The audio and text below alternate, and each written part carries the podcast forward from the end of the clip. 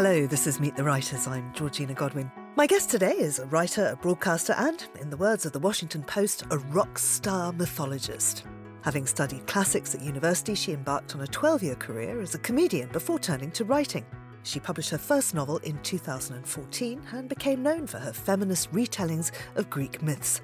A Thousand Ships about the Trojan War was shortlisted for the 2020 Women's Prize for Fiction. She also appears often on BBC Radio 4's Front Row and Saturday Review, as well as presenting her own show. Her latest book is Stone Blind, about the famously monstrous Medusa.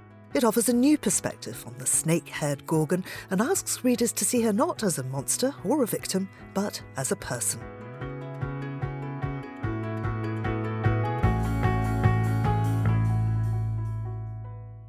Natalie Haynes, welcome to Meet the Writers. Thanks for having me. It's really lovely to have you here. We've been trying to sort of make this happen for a while, and it's great to finally have you in here because, of course, I've been following your career, which has chopped and changed and from comedy to tragedy and then a bit of both. Yeah, exactly. Yeah, no, definitely don't. When I go and speak in schools, which I do occasionally, um, and they say essentially, "How can I have your career?" I just say, "Don't be me."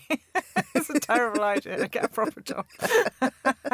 well, I want to know how you do be you. And let's go back to the beginning. So you were born in Birmingham. Yes. Literary family, classicists? My parents are retired teachers, so no classicists. No, my dad taught history, which I guess is as close as we get, and my mom taught English, and then went into adult education and prison education. So I had quite bookish parents, I guess, but no, not a not a writery family and not a classicsy family. and Greek and Latin, was, was that taught at school? Or? It was. I was really lucky because nobody else in my family has studied it or is interested. I mean, they're interested in it now, sort of, you know, in that yes, Natalie kind of way.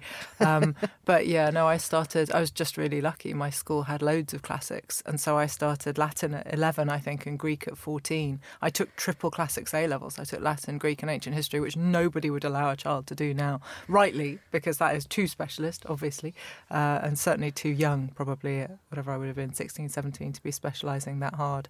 But yeah, I was I was super lucky. I had great teachers. So, I mean, I did dozens of GCSEs, well, 11 GCSEs. So I, you know, I guess I could have gone off and become a scientist. I had enough qualifications in them all, but classics was the only thing that held my heart. Why? I don't know. I think uh, Latin's a sort of gateway drug because it pretends to be maths for a really long time, and I both liked and was good at maths because it's basically a substitution code translating Latin. Latin's a super logical, super simple language, which is why I always find it heartbreaking but also infuriating when people have been told. I quite often get people at my gigs who are retired now in their 70s or 80s and they were cut away from classics at usually at secondary school level because they were told they weren't clever enough to study it and they've spent their whole lives feeling not good enough for Latin. It's like you were always good enough for Latin. Your teacher was a horrible person. but it's also not, not a very difficult language. So and you never have to speak it. So that thing that that British people have being really embarrassed they'll get it wrong. You don't have to worry. No one's going to appear in a toga and tell you off. It's fine. um, and so I started it and very much saw it as a mathematical process, an equation essentially each sentence. And then you start Greek, which is insane and has, you know, 24 words for the.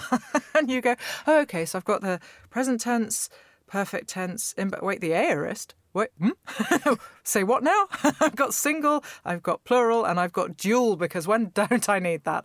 And so that's a much more complicated language, but of course, to me anyway, it's it's also more beautiful.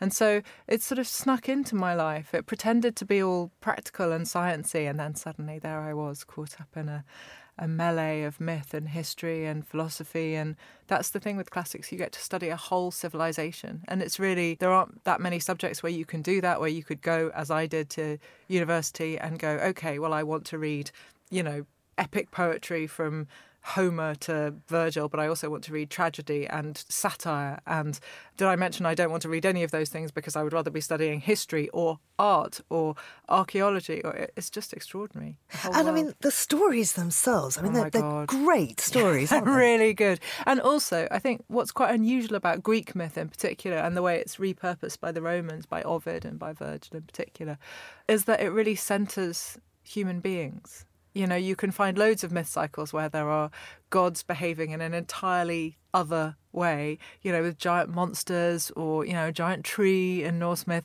And it's like, well, these are amazing origin stories, but you don't see yourself in them particularly. Whereas Greek myth, the, the unit of currency in Greek myth is a human being. And that is why stories like Oedipus have such resonance through time and space. It's because it's all about one human being, and in that particular instance, their suffering. Yeah. So here you are, you've studied classics at university, and then what happens? I fell for a handsome boy, and he thought I was very funny, and I thought he was very handsome. And in order to see him again, I said, Oh, let's write something for Footlights, which was a comedy society, or still is a comedy society, at university. And then I'm afraid to say that I took him home that night because it was the 90s and it was quite a racy time. And then a few days later, and he really was so beautiful, a few days later, he turned up with a sketch he'd written, which was just terrible. And I thought, Well, I can't tell him that because he's so good looking. so it would be better. So I was like, oh, yeah, I'm just working on something over here. And that turned out to be stand up because it didn't really occur. To, I don't think I knew how to write dialogue. You know, I was only 18, 19 maybe.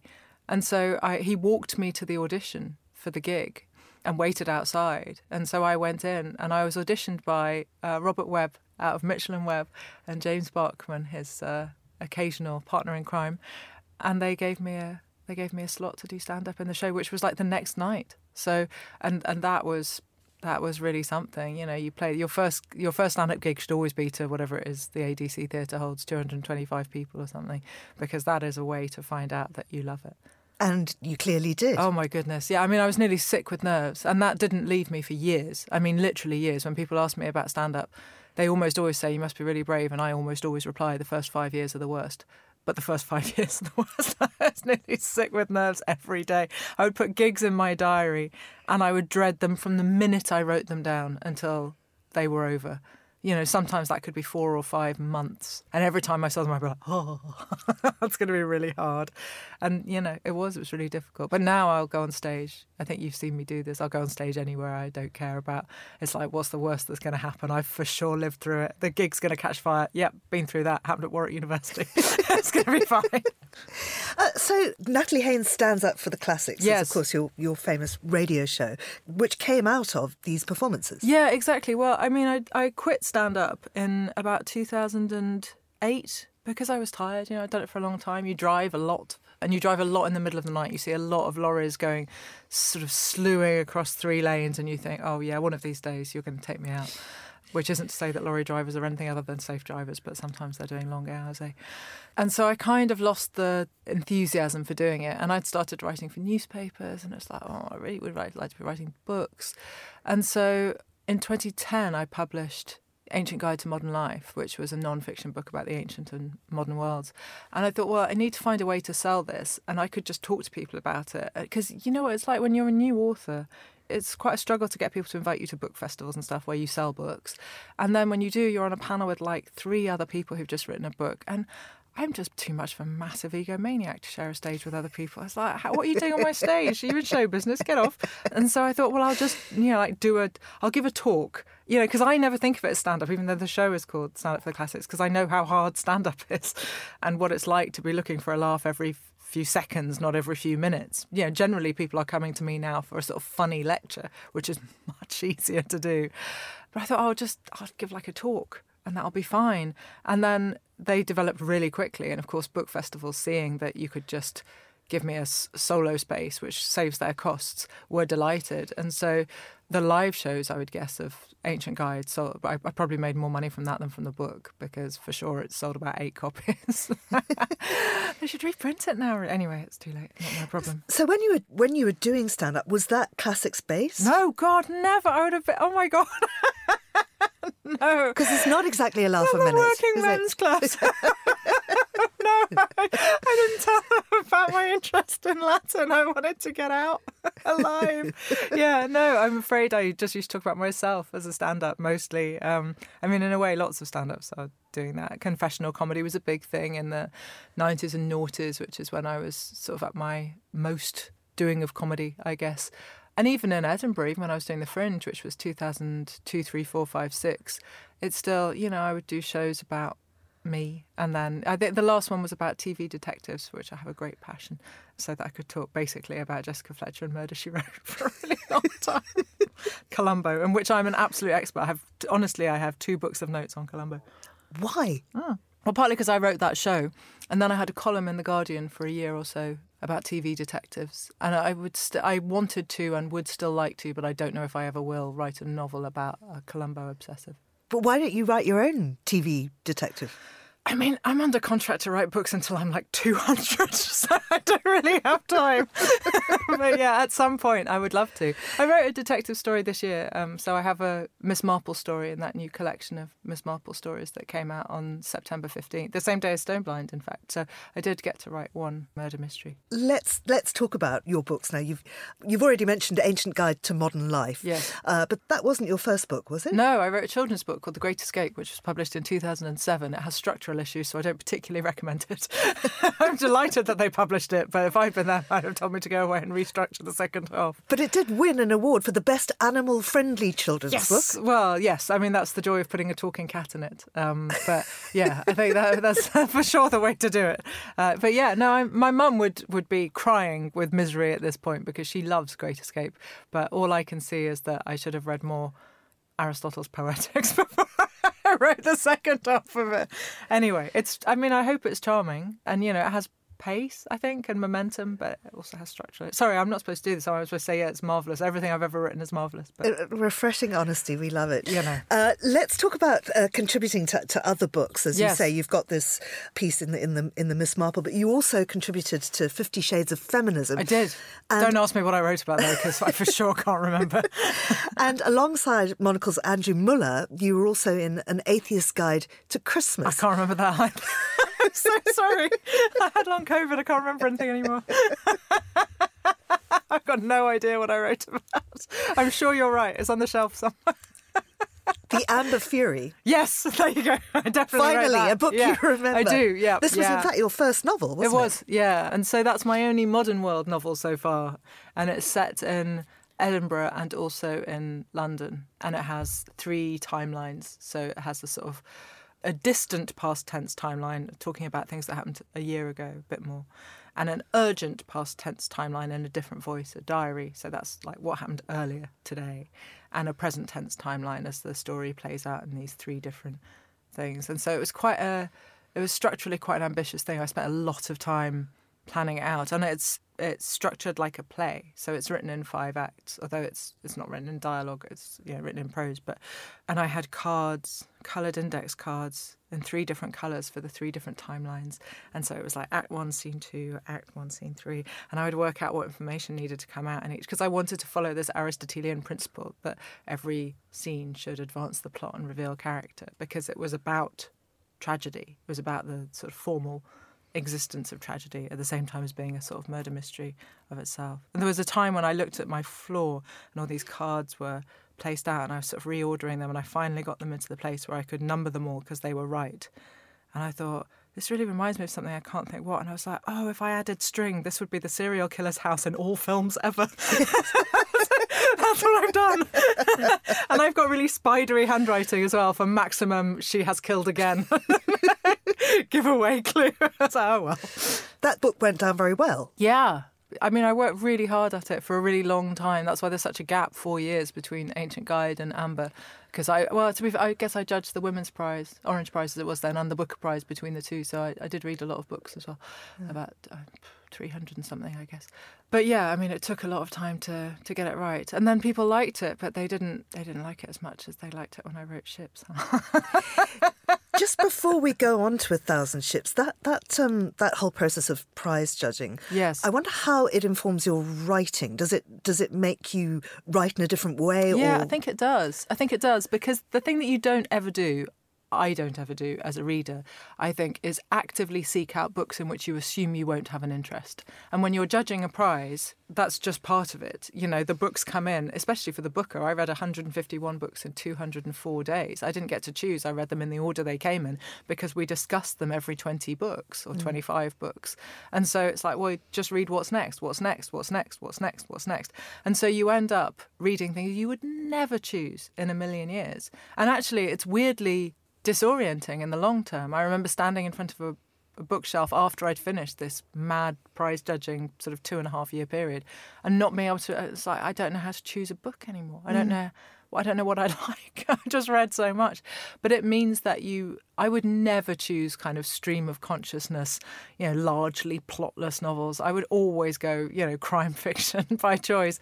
And then suddenly there, there you are in this you know, it's like, oh, I see. This thing that I had previously perhaps dismissed as a genre as being just too pretentious or too lyrical or too plotless or too whatever. It's like, oh no, this is a different kind of masterpiece from any other kind mm. I've ever read. I wouldn't have chosen it, and because of that, I have to have learned something from at least at least I've learned how to read better, even if I haven't learned how to write better. But you have to hope that you have. Mm. You know, I was always okay at character and plot, but I'm not sure I thought very much about beauty of prose. Or if I did, I thought of it as being just a sort of on a higher plane of lyricism than one I operate on. And then you read somebody who's got incredibly direct language, but is nonetheless creating poetry out of prose, like Ali Smith or Anne Enright, and you're like, oh, oh.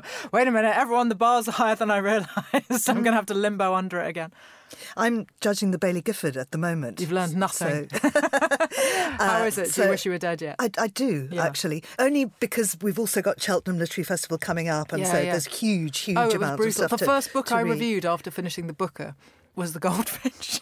It's oh, like 800 pages long. Like, Please make it stop. Yeah. And the day I got to book 50, judging the book at 50 books arrived in a single box. And the last book, I'm so bitter, the last book that came, book 151, was a thousand and four pages long. And I knelt down and wept in my hall. just, I just can't do anymore. It is like being bludgeoned. I read a book every other day for 100 days, and then I read a book every day for 100 days. And our winner was 832 pages long. Mm. So I read that three times. I mean, it is it is brutal, but exactly as you were saying, you learn stuff that you, you just think you you don't even need to know. And yeah. I, I can't give you examples because we haven't announced any of yeah, our yeah. lists yet. But but subjects that I just had no interest in, suddenly I see how completely fascinating yes. they are. But as you say, you then see the beauty of prose, and what what is actually done for me is make me think I am never ever going to and hold me to this shoot me if i do it. Okay. i'm never going Strong to publish words, a book. right. okay. Yeah fair enough. Because there's so much there's you, a lot of books you, aren't there? There are a lot but also so many that are just beautifully written. Yeah but uh, quite a lot more that aren't. I mean, the thing, my my general feeling when Booker judging, and it was the same sort of percentages for the Women's Prize, and then the year after I judged the Independent Foreign Fiction Prize, which has now been folded into the International Booker is that maybe out of 150 books, maybe 20 were really good, and maybe 20 were just dismal. Mm-hmm. And the majority of them were fine, you know? And it's like, well, I guess the question is do you want to produce a book that's fine? Or do you want to try and you know do something to jump up or indeed slide down? It's like they're, they're, both options open to you. So yeah i think that was my main takeaway was that there are an awful lot of really quite good books published but if you wanted to sort of stand out from a pack you were going to have to find a way through. Well, you certainly did with A Thousand Ships. I mean, that was your feminist retelling of, of the Trojan War. Tell us a little bit more about it. And that, of course, shortlisted for, for the Women's Prize. Yeah, that was a really good day, a really mad day. I mean, no one ever talks about money, do they? Because, you know, everyone's too posh, but I'm not because I come from A, Birmingham, and B, comedy. So um, that happened just after the first lockdown because I found out about three weeks before it was announced. And so maybe a week before that, I had watched, as all performers did, I watched six months of work fall out of my diary in mm. 48 hours. And I watched the whole thing go one email, one text after another. Sorry, we'll just, sorry. And I was like, okay, that's next month, fair enough. And April, okay, met, right. Aren't you being a bit neurotic? August, okay. And that I watched them all go, and I kind of sat there and thought, well, you know, I'm quite squirrely about money. I've, I can pay the mortgage for a few months. It'll probably be all right and you know maybe we'll get to start again and maybe it'll all be fine or maybe it won't and i get and then you know a week or two after that i had the email that ships had been shortlisted for the women's prize and because of that I, then the Americans bought it. It's like suddenly I was rich. wow, this has been a, this has been quite the moment. so yeah, I went from being properly like, how am I going to pay the bills to, oh okay, this is the most money I've ever had, and I had no control over any of it. So it was a really strange and I was sick. You know, I had COVID right at the beginning of COVID because I like to be an early adopter, as you know, uh, and perhaps because I was on tour before social distancing was brought in, let alone lockdown. So it all felt very much beyond my control. the horrible things that were happening and the nice things that were happening all felt so separate. So it was quite a strange time, and I felt quite distant from it in in lots of ways. Not least because you know we'd published ships in May, I think, of 2019, and then it was shortlisted in March, maybe even April of 20. So it was like a year old by the time that all happened. It's like, oh, I'm writing another book now. so yeah, but it was it was just kind of miraculous. The Women's Prize changed my life. That's an amazing, an amazing thing to hear because people often nobody ever talks about the money as as you Uh, say. they just don't, and I always Yeah. try to, especially when I talk to young people slash young writers, is that it, it really matters. It's no good being an artist if you can't pay the bills, and it's all very well to tell people that they need to, you know, grab moments to write in between their day job and this and that and the other. Great, good news. You enjoy trying to do that while also, you know, looking after a family or being a carer or whatever. There, there's a lot on, um, and so.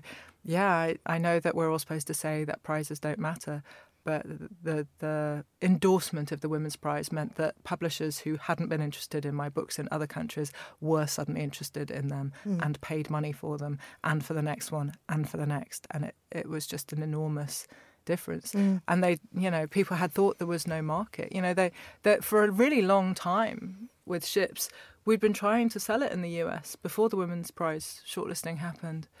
And publishers had just, I think for a while, if you wanted to get a job in American publishing, you know, the bit where they say at the end of the interview, and have you got any other questions or comments? You had to say, oh, I definitely wouldn't publish Natalie Haynes' novel. That's. And then like, oh, come on in. Because it's like, like 20, I mean, lots of people turned it down.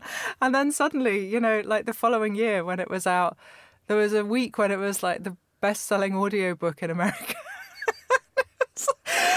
It turned out there was an audience. Great. That's good to know. So, yeah, at any point, if you're feeling really rejected because everybody tells you that nobody wants what you've made, then try to bear in mind they might all actually be wrong. It doesn't always happen, but occasionally it does. I mean, in a way, you've you've created your own market by putting out such wonderful books at, at the beginning about Thanks. this specific subject, uh, about sort of centering women and uh, recentering them in, in Yes. these myths. People just want more and more, don't they? Well, let's hope so. Long may it continue. Um, because you know, I mean, I I find it really strange when people are surprised by it. You know, because to me, women are the same thing as people. So it just seems weird to me that there haven't been loads of these already. I mean, it's it's an absolute result for me because I've been reading these stories since I was really small. You know, I can read them in Latin, I can read them in Greek, I can read the fragments. That none of this is difficult for me. Sometimes it's time consuming, but none of it is hard. And so I can live here for as long as people will buy the books. I would live here anyway. I would just be doing the research differently and and publishing to a, a different market, I suppose. I would just go into academia if people lost interest. Uh, But I mean, in Pandora's Jar, for instance, you have many of those those stories, and I guess these they're further explorations, aren't they? Tell us more about Stone Blind. It is Medusa, as It we is Medusa. Yeah, no. So when I wrote Pandora, as you say, that's 10 chapters of sort of essays on women from Greek myth. So that's a, a non fiction book looking at them from the outside, essentially, and looking at the way their stories were told in the ancient world and how that those stories have been received subsequently and retold and reinterpreted. And then when I got to Medusa's chapter, I just felt really angry for her. I mean, you know, they're they're all kind of wronged women. Most women in myth have been mistreated through time. But I just she's she's treated so badly, both in her myth and the treatment of her myth. I felt really hurt and really angry for her, and I thought I, you know, I've written her. 9,000 words basically saying you have her wrong. She isn't a monster. She's a monstered rape survivor. She mm. is a woman who is assaulted and then punished for having been assaulted. This is where this mindset of punishing women for being hurt begins in at least a literary form. And, you know, this is what we should be looking at. And I wrote my 9,000 words or whatever. And I thought, I'm not done. I'm just not done. I still feel, even now I'm saying it to you, I can feel the hairs on my arm are going up. I'm like, I'm still really hurt for her. And so I thought I would write her a novel. And I expected it to be a single voice novel, which I never write. but I thought it would be. I thought I'll just do it, and then as always with me, they become polyphonic. You know, just this huge kind of rah, rah, rah, rah, over here, over here type thing going well, on. Well, I mean, we have a crow, we have an olive grove, we have all sorts of voices. You don't just have to be a person to get a chapter in my. So yeah, some even of the snakes on her head speak. They do. So some of it is first person, some of it is third. You know, some of it. So it moves. You know, under the sea, up into Mount Olympus, and yes, as you say, into the animal kingdom, and occasionally into the plant kingdom. so yeah, it, it's a lot of voices. But that I began it in December of 2020. Can that be right? So the the bulk of it was written through that last long winter lockdown, and as it kind of went on, I realised it's really it's really a kind of love story about family, because of course I couldn't see mine. You know, I, my brother lives on the other side. Did live on the other side of London. He'd he now lives somewhere else. And my mum is hundred miles away north. My dad is hundred miles away west. So I think I sort of wrote myself a you know, I don't want to say a better family because you know they might hear this, but you know, generally I would say I wrote myself a slightly slightly less irritating family and put them in a book. I think it was the right choice. It's a book that I mean, it, very tragic at its core, the story, obviously, yes. but there's humour in it. I hope so. Yeah, I mean that that's the sort of hard thing about it because I have always thought awful things happen to people who are funny, and funny things happen when awful things happen, and that's just true and maybe I'm more attuned to that, having been both a comedian and a tragedian, I guess, over the years. But it, I don't know. I don't find the two things to be separate at all. But it does mean that it's quite a it's quite a balancing act trying to create a novel which changes voice a lot and focus a lot and taking you from the bit where you're sort of up in Mount Olympus where generally there are no consequences and nobody cares because they're gods and they're unchanging. And so those scenes can be very funny, but then to take you down to scenes where people are being badly hurt and losing, you know, bodily integrity or happiness or any hope of happiness or you know liberty or all of those kinds of things. Yeah it was like oh i hope this isn't going to feel too jarring when you read it through but hopefully i just managed to keep you Oh, Moving. completely! It's utterly gripping, and just just so wonderful to see the the other side of the story and to, to hear it. I mean, so many modern parallels, aren't there? It there just... are, yeah. I mean, there are the, the notion of these of a predatory man with power exerting that power over a woman who has none or as happens in this book, and I think happens a great deal, or weaponizing the tiny bit of power she has to use it against her. It was very hard to write. I can't lie, and it was actually it was really hard to read because I did the audiobook, and it was really hard to read those bits. Uh, me and Lydia, my producer, were sort of looking at each other through the glass, like, I don't like this bit. Like, can we have a nice bit again? Where's the crow? So, yeah. Did you do crow voices? I absolutely did crow voices because I checked with some uh, with Greek with Greek friends the noise that crows because of course animals make different noises in different languages, right? So I was like, what? What noise? this is the joy of social media. just announce one morning, what noise do crows make in Greek? And then 18 Greek women reply, cra cra. And you go, oh, great, thank you, thank you. Immediately gets back to work. Brilliant. Well, if you want to hear Natalie impersonating a Greek crow, then you can download the audiobook of Stone Blind. Better still, buy yourself the hard copy. Uh, it's by Natalie Haynes, it's published by Mantle, and it's out now. Natalie, thank you so much for, for talking to me. It was my absolute pleasure. That was Natalie Haynes on Meet the Writers, thanks to the production team of Nora Hole and Lillian Fawcett. And you can download this show and previous episodes from our website and all major podcast platforms. I'm Georgina Godwin. Thank you for listening.